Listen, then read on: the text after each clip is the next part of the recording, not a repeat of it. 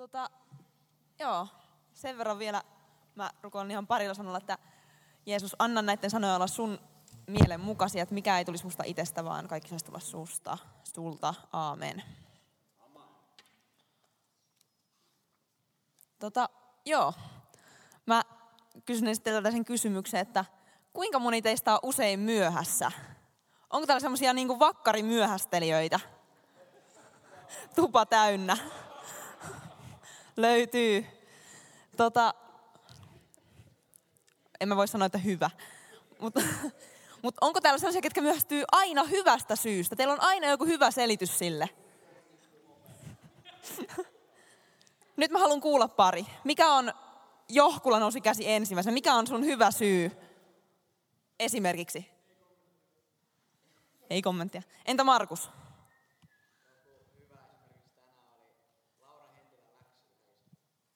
Joo, joo. Entä onko joku muu, kun kella on oikein hyvä syy, minkä haluaa jakaa? Ei. Eli tästä voidaan päätellä, että ei ole kovin hyviä syitä olla myöhässä. Entäs kenen mielestä myöhästyminen on hauskaa? Kuka nauttii siitä, että sä oot aina pikkusen myöhässä ja sä aina joudut vähän niin kuin pahoittelee, että vitsi kun mä, että, että kun on kiva, että mä tulin taas niin kuin ihan viime tipassa. Onko sellaisia? Ei näy.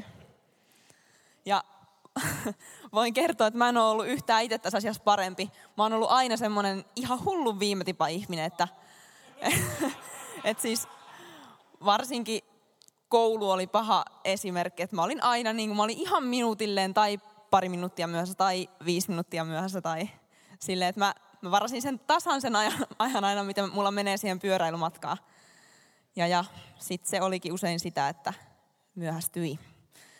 Mutta tota, ja mä tiesin aina, että se on, ollut, se on huono tapa, mutta se vaan toista ja toista ja mä en muka voinut sille mitään. Mutta sitten mä tapasin Markuksen. Ja ja siinä, siinä on ihminen, joka on aina ajoissa, ihan raivostuttava ajoissa. Ja sille voi vaan kuvitella, että mitä tapahtui, kun semmoinen viime tipa ihminen ja aina ajoissa oleva ihminen niin pistettiin yhteen, niin syttyi syntyi muutama pikku konflikti siinä matkan varrella. Niin. Ja okei, okay, mulla oli siinä kohtaa vähän peiliin kattominen. Mun oli pakko niin kuin miettiä, että hetkon, että onko mulla oikeasti, miksi mä oon aina myöhässä, että pitäisikö mun vähän parantaa omia tapojani ja täytyy myöntää, että olen parantanut. Olen nykyisin enemmän ajossa, paitsi että nukuin juuri eilen töistä pommiin. mutta, niin, mutta mä, oon, mä yritän edelleen opetella sitä ja on jo onneksi opetellutkin, koska se on ihan vaan toisten kunnioittamista, että sä oot ajoissa ja siellä, missä sovitaan, niin oikeaan aikaan. Mutta mä voin kertoa teille sen kiva uutisen, että tänään ei ole liian myöhäistä. Ja tota, nyt alkuun mä luen teille tällaisen raamatun paikan. Johanneksen evankeliumista, luku 4 ja jakeet 7-18. Monelle aika tuttukin tarina varmasti.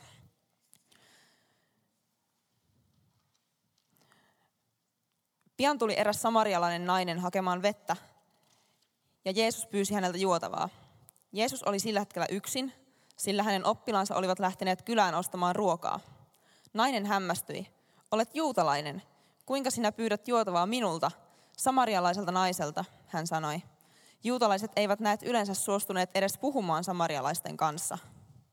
Jeesus vastasi, jos tietäisit, minkä ihmeellisen lahjan Jumala tahtoo sinulle antaa ja kuka minä olen, sinä pyytäisit ja saisit minulta elävää vettä. Mutta eihän sinulla ole edes köyttä eikä astiaa, nainen sanoi. Ja tämä on syvä kaivo. Mistä sinä sitä elävää vettä saisit? Oletko muka suurempi kuin esi-isämme Jaakob? Kuinka sinulla voisi olla parempaa vettä kuin tämä, joka kelpasi Jaakobille, hänen pojilleen ja karjalleen?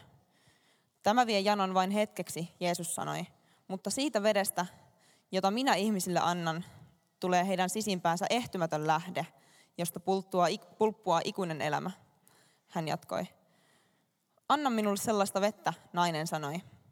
Silloin minun ei enää tule jano, eikä minun tarvitse tehdä joka päivä tätä pitkää vedenhakumatkaa. Hae miehesi tänne, Jeesus kehotti. En minä ole naimisissa, nainen vastasi. Et todellakaan, Jeesus sanoi. Sinullahan on ollut viisi miestä, eikä sekään, jonka kanssa nyt asut, ole aviomiehesi. Oliko tuttu tarina? Joo. Ja kuten tästä tarinasta nyt kuultiin, tai tästä kertomuksesta, niin tämän naisen elämä ei todellakaan ollut mennyt ihan putkeen. Ja se oli ollut siis viidesti naimisissa, ja avio, ja oli siis myös eronnut viidesti. Ja tota, avioero ei tohon aikaan ollut todellakaan mikään semmoinen niin hyväksyttävä juttu tai semmoinen normaali asia, vaan sitä katsottiin tosi pahalla. Ja nainen häpesi sitä omaa elämäänsä. Se seisoi siinä Jeesuksen edessä, joka oli juutalainen, ja tämä nainen oli samarialainen. Ja se, että muutenkin juutalaiset kohteli samarialaisia tosi silleen väheksyvästi ja aliarvioiden. Ja tässä yhdeksännessä jakeessa toi nainen todella yllätty siitä, että Jeesus halusi kohta, niin kuin Jeesus ylipäätään kohta sitä naista. Jeesus pyyti siltä vettä. Tämä nainen sanoi, että, tai tässä sanotaan, että nainen hämmästyi, olet juutalainen. Kuinka sinä pyydät juotavaa minulta, samarialaiselta naiselta? Juutalaiset eivät näet yleensä suostuneet edes puhumaan samarialaisten kanssa. Mutta Jeesus suostui ja Jeesus halusi kohdata tätä naista. Jeesus kyllä tiesi näistä, tästä, näistä niin naisen synneistä ja tiesi tästä elämästä, että on ollut avioeroja ja on ollut vaikka minkälaista. Ja, tota, Mutta Jeesus ei kuitenkaan, niin kuin, Jeesus ei kiinnittänyt siihen niin paljon huomiota, vaan Jeesus kiinnitti huomiota siihen, mitä tämä nainen voisi saada. Jeesus sanoo täällä, tai Jeesus haluaa antaa sille naiselle jotain paljon enemmän. Jeesus sanoo tässä, että jos tietäisit, minkä ihmeellisen lahjan Jumala tahtoo sinulle antaa ja kuka minä olen, sinä pyytäisit ja saisit minulta elävää vettä.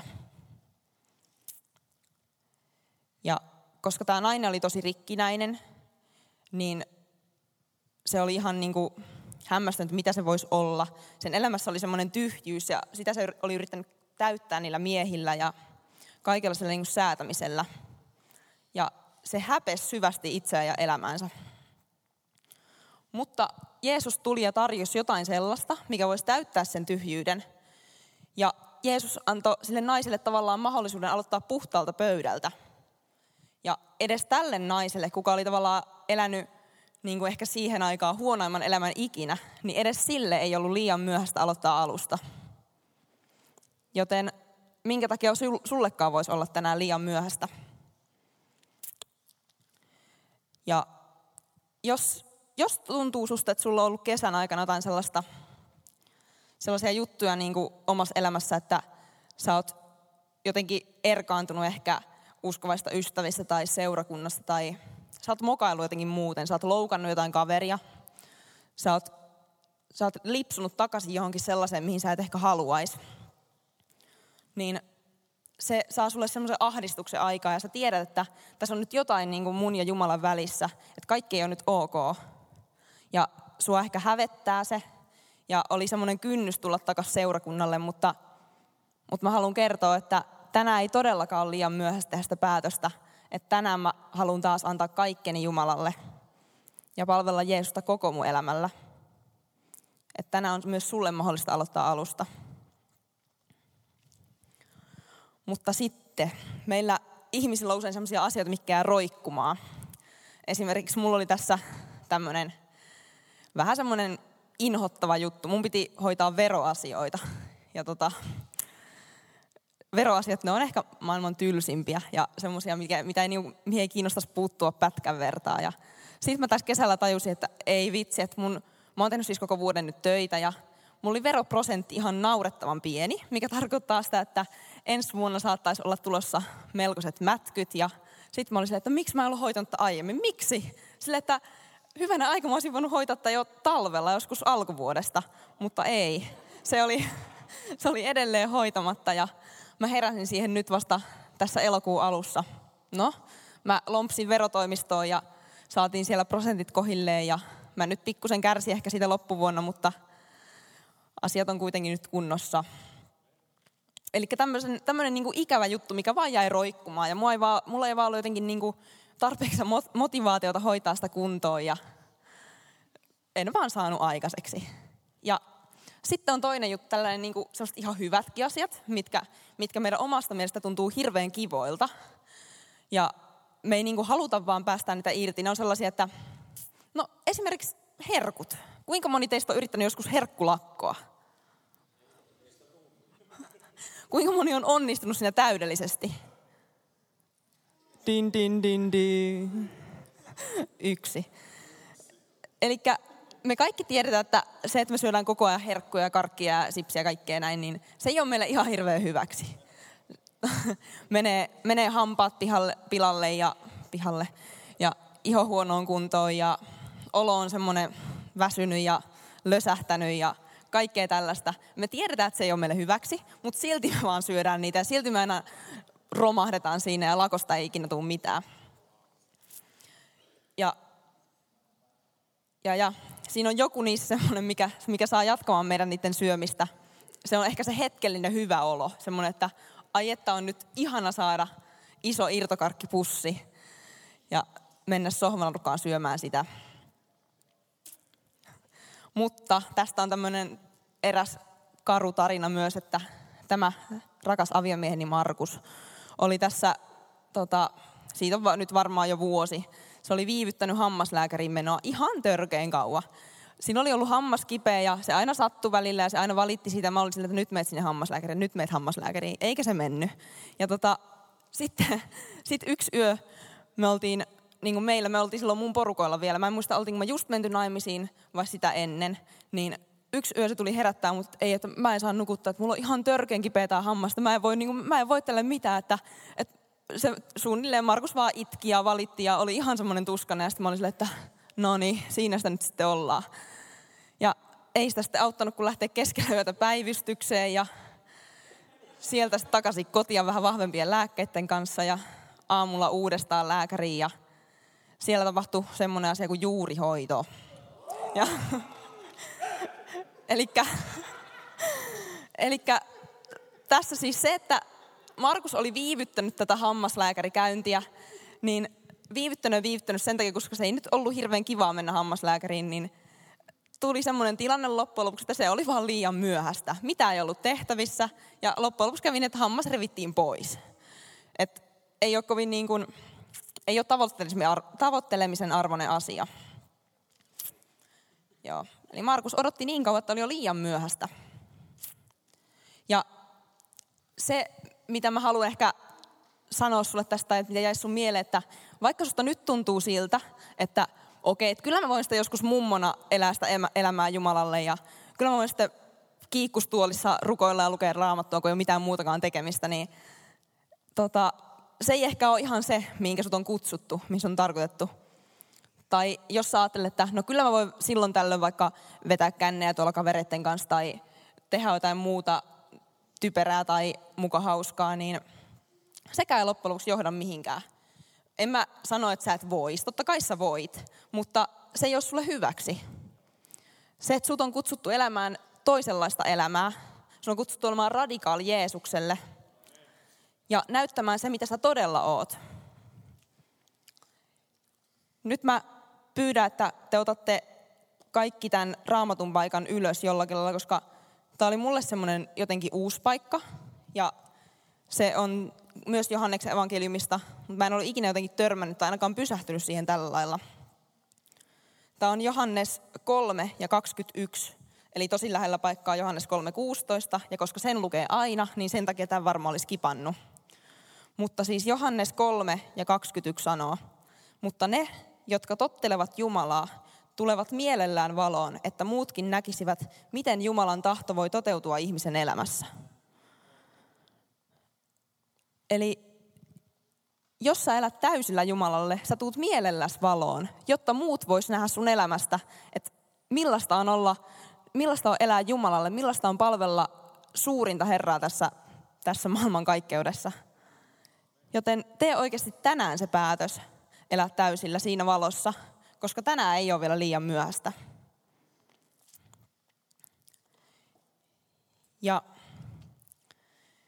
jos jos on jotain sellaista, että tuntuu, sulla kolahti joku tässä, mitä mä oon nyt puhunut, että sä tiedät, että sulla on joku juttu elämässä, mistä on sulle haittaa, mutta sä et päästä siitä irti, vaan koska se tuntuu kivalta tai, tai tuntuu vaan niin kuin vaikealta päästä se menemään, niin kuuntele vielä tällainen tarina. Oli semmoinen noin 30V-nainen. Sillä oli kova päänsärky.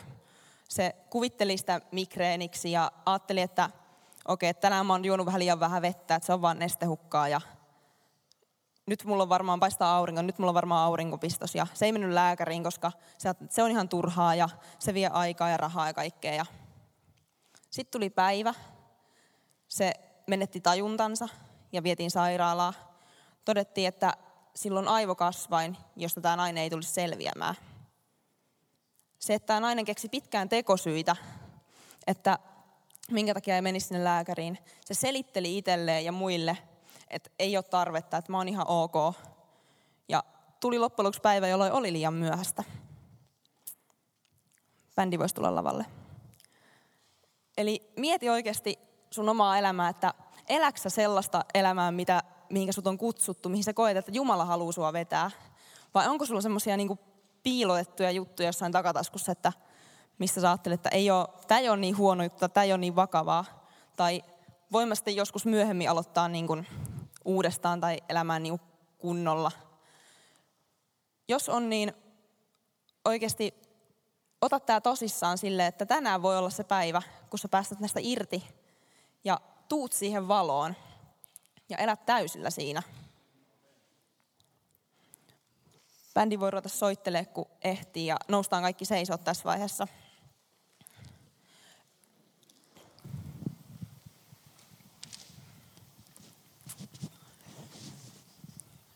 Rakas Jeesus, kiitos siitä, että tämä puhe sai osua joillekin jonkun sydämeen. Kiitos siitä, että tämä sain herätellä jossakin jotain, mikä, mikä ehkä auttaa tekemään päätöksen parempaan. Anna jokaisen kohdata Jumalaa tänä iltana vielä oikein voimakkaasti, niin että tästä jäisi semmoinen kipinä, uutta syksyä varten. Kiitos, että sä, sä et jää tähän iltaan, vaan sä jatkat tästä meidän mukana arkea. Jää siunaamaan kaikkien meidän elämät, kaikkien meidän päätökset. Laitetaan vielä kaikki silmät kiinni. Ja jos täällä on joku semmoinen, joka kokee, että, että tämä kolahti on juttuja, mistä sä haluat irti, että sä haluat tehdä tänään sen päätöksen, koska sä voit sen tehdä tänään, koska tänään ei ole liian myöhäistä, niin nosta käsi merkiksi Jumalalle siitä. Ja rukoile näitä juttuja mielessäsi. Pyydä niistä vapautta.